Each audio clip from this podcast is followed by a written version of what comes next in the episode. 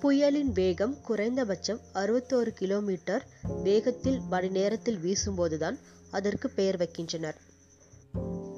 பல வருடங்களுக்கு முன்பு புயலுக்கு எந்த ஒரு பெயரும் வைத்து அழைக்கவில்லை. நம்பர்கள் வைத்துதான் அழைக்கின்றனர்.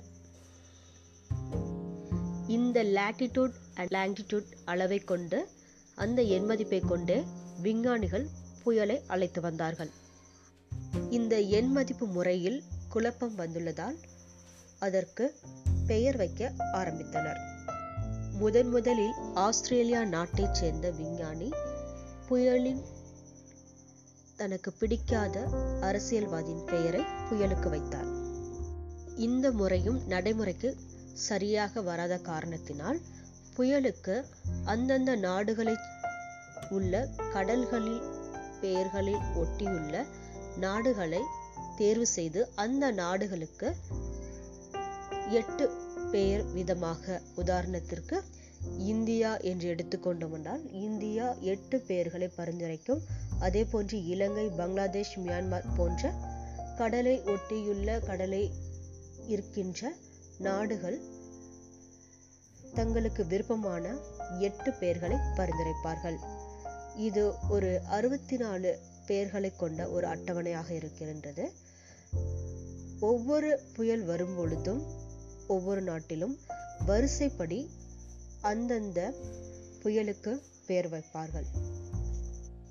தமிழகத்தில் வந்து கலக்கிய கஜா புயலானது இலங்கை சூட்டிய பெயராகும்.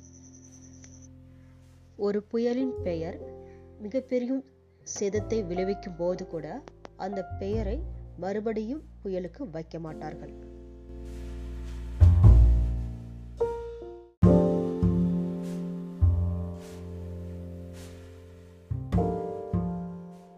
தமிழகத்தில் வடகிழக்கு பருவமழை காலத்தில் முதல் முறையாக ஒரு புயல் சின்னம் வங்கக்கடலில் உருவாகியுள்ளது.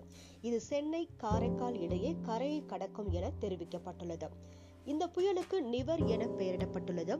பொதுவாக ஒவ்வொரு புயலுக்கும் ஒவ்வொரு நாடும் ஒரு பெயரை பரிந்துரைத்து வைத்திருப்பர். அந்த வரிசையின்படி புயலுக்கு பெயர் வைப்பது வழக்கமாகும். இந்த பெயரை சூட்டியது ஈரான் நாடாகும். நிவரின் அர்த்தம் தற்காப்பு பாதுகாப்பு முன்னெச்சரிக்கை என்பதாகும்.